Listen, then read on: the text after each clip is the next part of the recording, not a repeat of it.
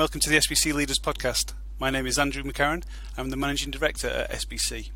The mission of SBC Leaders is to bring the industry's best minds together in order to share ideas, collaborate on major issues, push innovation, and elevate the overall image of our industry through the promotion of its achievements. I mean, to that end, I'm pleased to introduce Sacha Dragic, one of the founders of the major European gambling operator Superbet. Set up in 2008, Superbet has quickly become one of the most entrepreneurial companies in Romania, and last year attracted a minority investment from Blackstone to help fund that growth. Um, Sacha, how are you doing? Hi, Andrew. Thank you for your invitation. I'm doing very well. Excellent. Uh, could you tell us a bit more about the sort of the formation of Superbet and um, uh, what what were your vision for the company at the time?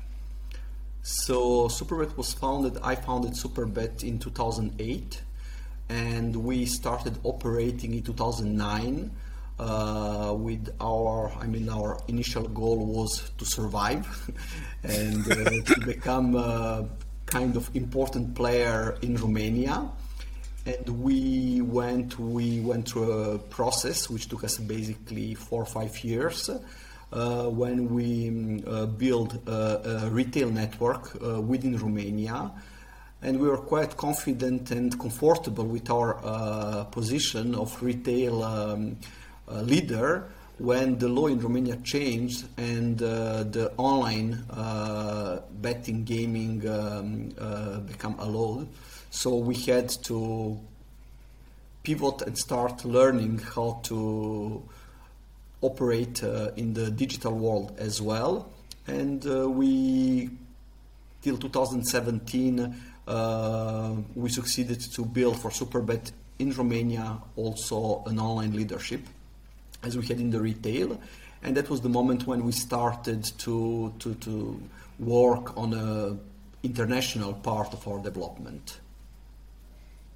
I mean, yeah, one, one thing that's really stood out about Superbet, um, certainly in the uh, last couple of years, is the uh, high level talent you've got at, at the C level management and I'm assuming that comes from investing in the online, like you say.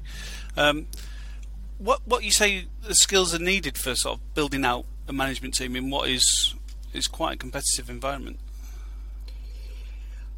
It's a good question. I mean, we had a lot of uh, trial error in our early phase, and, and um, later on, I understood that we need to basically uh, take care and uh, be very careful about the, the what, what we're looking in the leadership team. And it was very important to have a person who is very knowledgeable of course but also a person who from the cultural point of view we feel that it's a good good fit. And um, i spent most of my 2017 and 18 for two years looking for uh, who uh, should come to bring us to the next level because we had a very good team and we had a very good team uh, in order to operate in the region. Uh, probably Superbet had one of the best, uh, if not the best, uh, leadership team for operating Romania for sure, but also probably neighboring countries. But I knew that we would like to, to go further, we would like to become a global company, and that's why I was and and uh, basically um, I had a very short uh, short list uh, with only one name, uh, and the name was Johnny because we knew each other from the moment when we had some kind of uh, discussions with Paddy Power in 2015 about the potential investment of Paddy Power uh, within Superbet.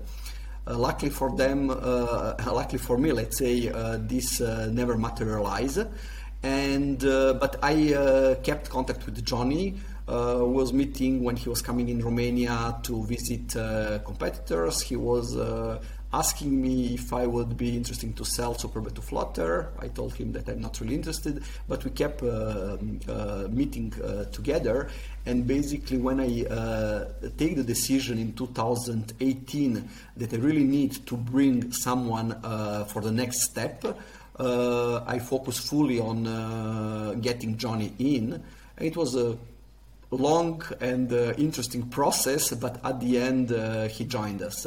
So it was really very good. So in the that in the moment when we in the parallel agreed about Blackstone investments, that we already had uh, a more experimented global uh, uh, team uh, with Johnny have put in place partially, but partially also came from some old Superbet people was from the first days there, and also from entrepreneurs of div- different uh, company we acquired in the meantime. And I think that this is something which is really for us, uh, for that talent base, that we are trying and working hardly to, to, to build and keep Superbet as a as an environment where different culture and different uh, mindset and the skill set of people can coexist and work happily together. I mean, you've also got um, Ralph Ralph Topping uh, helping out, the former William Hill CEO. Um, uh, I'm assuming that uh, as somebody who's who's already trod that path once, he's a, he's a, good resource to uh, to tap into as well.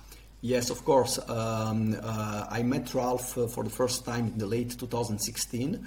Um, uh, so I was really very, um, uh, and, and Ralph had a very big uh, influence toward us, and especially in speeding up.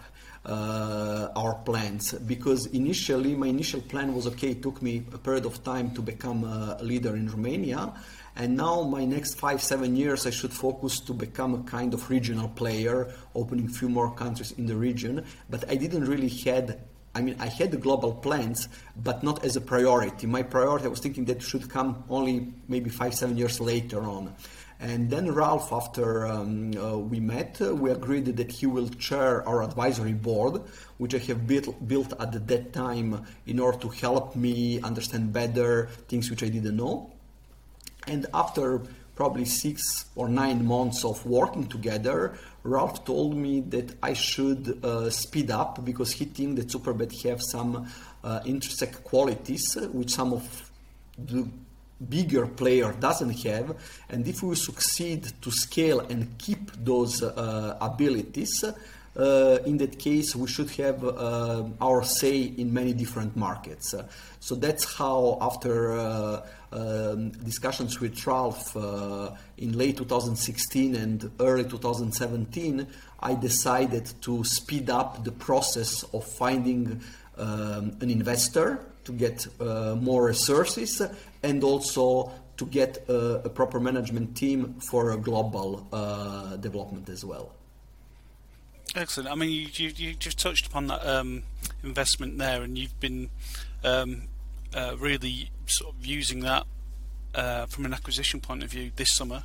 Uh, you've recently uh, acquired Napoleon uh, in Belgium, and there's also a, um, a casino operator, Lucky Seven. You've, you've uh, acquired a 60% share in that. I mean, what, what's your what's your ethos when it comes to sort of looking around for potential acquisition um, uh, opportunities?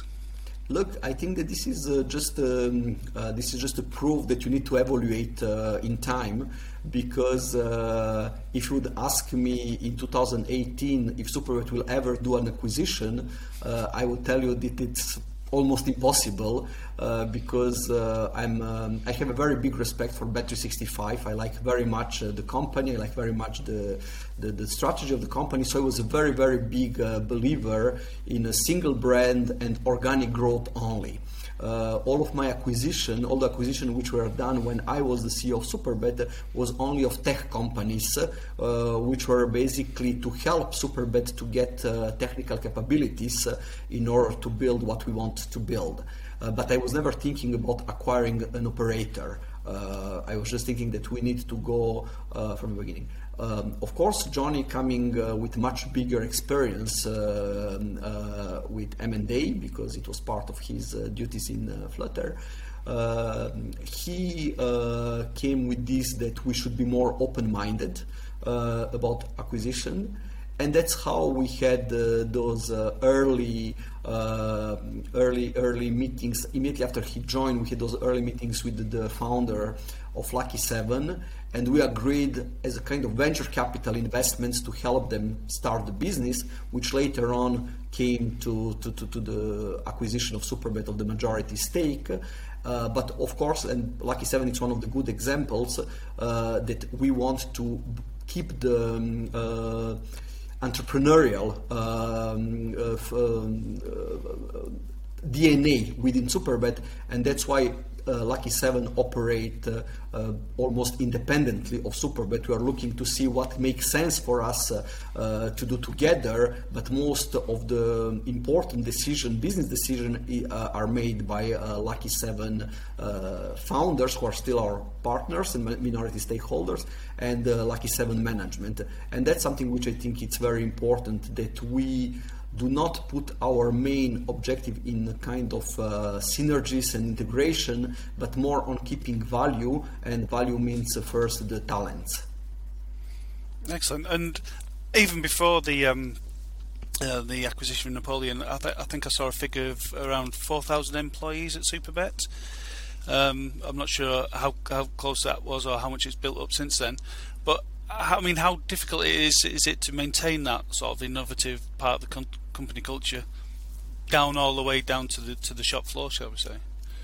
Look, it's um, it's very demanding. I mean, uh, the the temptations. I mean, not the temptation, but you know, when you are growing the number of people, you always have a kind of uh, bureaucracy uh, which tends to build itself and to try to influence uh, things, etc. And I think that this is something where Johnny and myself, it's always very high uh, on our agenda uh, when we have our discussions, etc. Fighting um, bureaucracy uh, which is also automatically helping innovation to go faster and being able to see those innovation um, live uh, in our products, it's something which is for us very, very important. It doesn't mean that we succeed always, but uh, we, we, we, are always really, uh, we're always looking on this, uh, and I think this is something which we will take all of our energy to fight forever, let's say.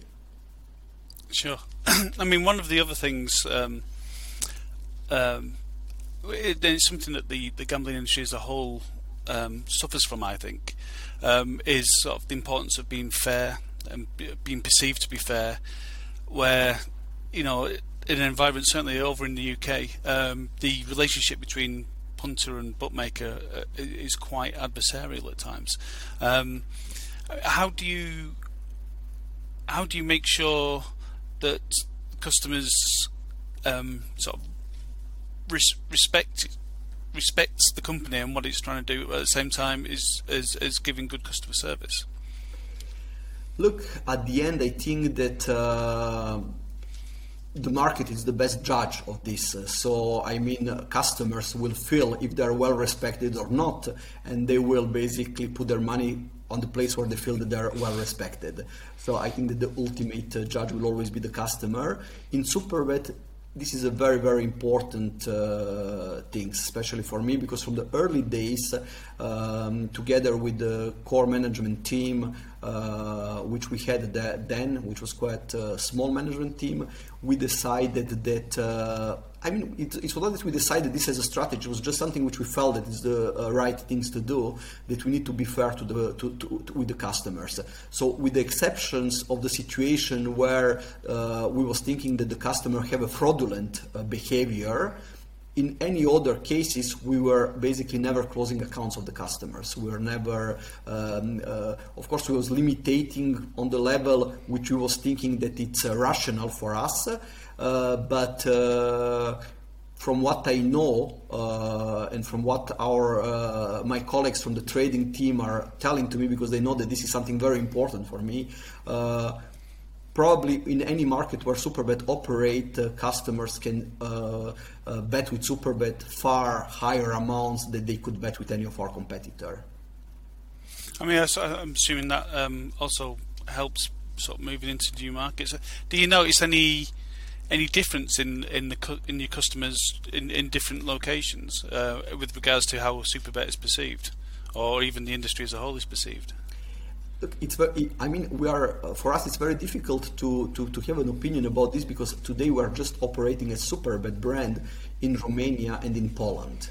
Uh, and in Poland, we basically came with uh, something which was not really adapted for the Polish market, and we also came let's say we made a lot of mistake. I think that uh, when we make the analysis about how Superbet had uh, entered Polish market, we have a lot of lessons what not to do, you know, which we have to take, and uh, we, we, we paid a quite uh, uh, fair price to learn those lessons. But today we have a very, very, um, I think we have a very good management team in Poland. We have an, a, a, lot of new uh, people who joined us in the last, I think, 12 months, very knowledgeable and we started making uh, some good improvements uh, in uh, our numbers. Of course, they are still very small um, compared to Romania, uh, but it's going on the on the right uh, on, in, in, the right discussion. The right yeah, it, it's going in the right direction, and I really hope uh, that the days when our good friends from STS will start getting a little bit worried about us will come sooner than they think. well, it's always good to have somebody to aim for. Um, uh, the, I mean, you obviously uh, you've Poland, Romania, uh, and, and, now Belgium. Is there are there any other markets that um, that sort of longer term you'd like to see the Superbet brand? Look, I mean, uh, my plan is that uh, if you ask me within the next 10 to 15 years, Superbet should be in any market where it's uh, legal to bet. So I really see us going in uh, more in Western Europe. I see us going in the other geographies of the Central and the Southeast Europe. Uh, I see ourselves going in uh, Central and South America. I see ourselves going in the US. I see ourselves going in Africa. So the thing is that uh, as long as I will be a significant shareholder of Superbet, uh, we will basically open and go on the new markets. That will be something which is very constant in, in, in our future policy.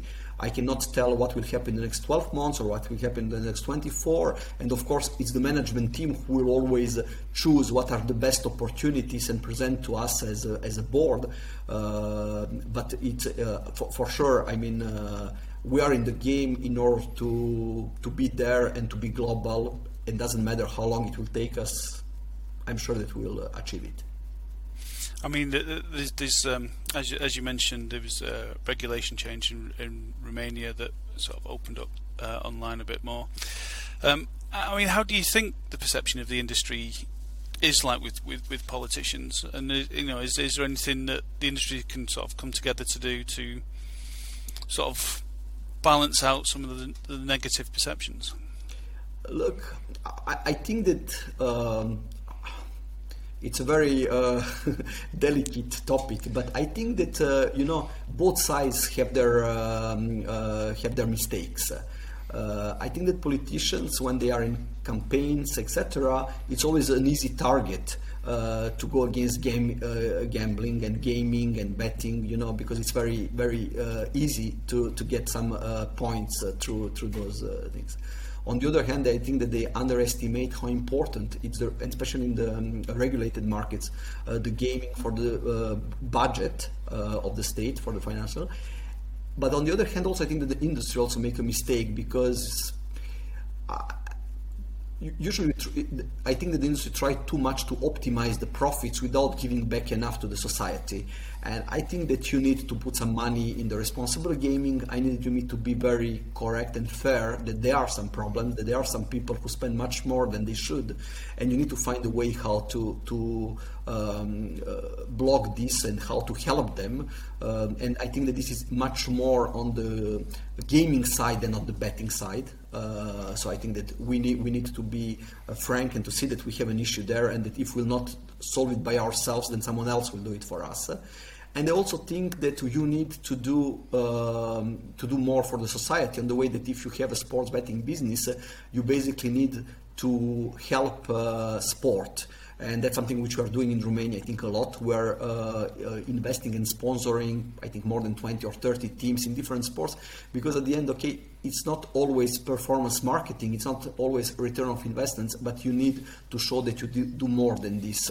And I, I uh, I'm sure that in whatever market Superbet will operate, that will be something which will always take care because I think that it's just a win-win for both sides. You know, because you need to have also a positive story. You need to show, okay, yes, we are there, we are doing this business, and for any state, it's much better if you do it regulated because if it will not be regulated, then someone will do it fully illegally. Uh, on that. And then also from the profits which we are making, we're also giving back to society, not only through tax, but also through helping uh, different uh, initiatives. Yeah, so it's kind of underlining how the industry helps enriching the ecosystem. Right, it's not just yes. a case of. Yeah. Um, I think the term uses leeching sometimes, but it's uh, yeah, put, put, putting money back in and reinvesting. absolutely. I, I tell you. Uh, the, sorry, go on. No, I just want to tell you, I think that the example how Superbet is doing this in Romania, it's quite a good uh, example uh, uh, for different uh, companies in different markets where they should uh, use their leadership position to give way more than what they're giving today. Hmm. It shouldn't all be based on a ROI. It's, yeah, um, yeah, there's, yeah. there's wider benefits to be had from it. Excellent. I mean, I just want to touch on your approach to sort of innovation. Uh, obviously, you were saying uh, when when you were CEO, you were acquiring more technology companies uh, rather than stuff that's more operational. I mean, I mean, how do you how do you identify which new technologies sort of can make a real difference to the customer experience? Again, it's a very uh, wide area of discussion because uh, uh, we are thinking about experience, uh, customer experience today, but we also have to take in consideration that new customers are coming, and that the customers which maybe a few years back were on uh, uh, Facebook, and then one year back uh, on Instagram, are today on TikTok. Then maybe something else will happen in the next 12 or 18 months, or not for sure something new will happen. Um, and that's why it's not so much to think about what you can do for what you can do for your today customers. It's more how you can build a mindset uh, where people will always uh, challenge themselves and look what we will do um, uh, more we had um, we had uh, uh, we have a new colleague which just joined us from McKinsey who is working with a very young colleague and bright who is working with Johnny. We uh, I, I, spent a lot of energy discussing with Blackstone and we agreed that we will build a kind of superbet uh, VC um, uh, division and basically we're looking on esports, we're looking on cryptos, we're looking on many different things because on on blockchain etc. Because I just think that you just need to be innovative. I mean you just need to to become a kind of uh, a company who will have a, a, much wider approach than just thinking, okay, today I'm operating on that market, so for I need for my customers to have a faster.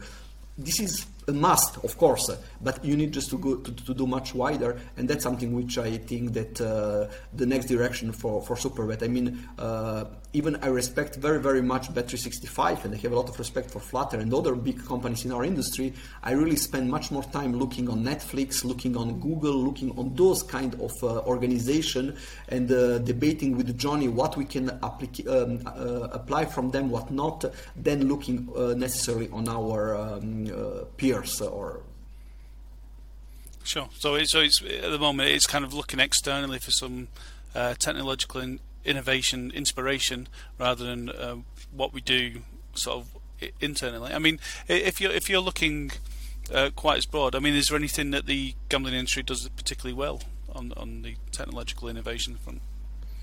Yes, of course. I mean, you have a lot of uh, companies uh, if we already mentioned a few times, Bet365 with their in-play product was really great. Then you have a lot of uh, very innovative companies, uh, you know, Casumo, Leo Vegas, etc.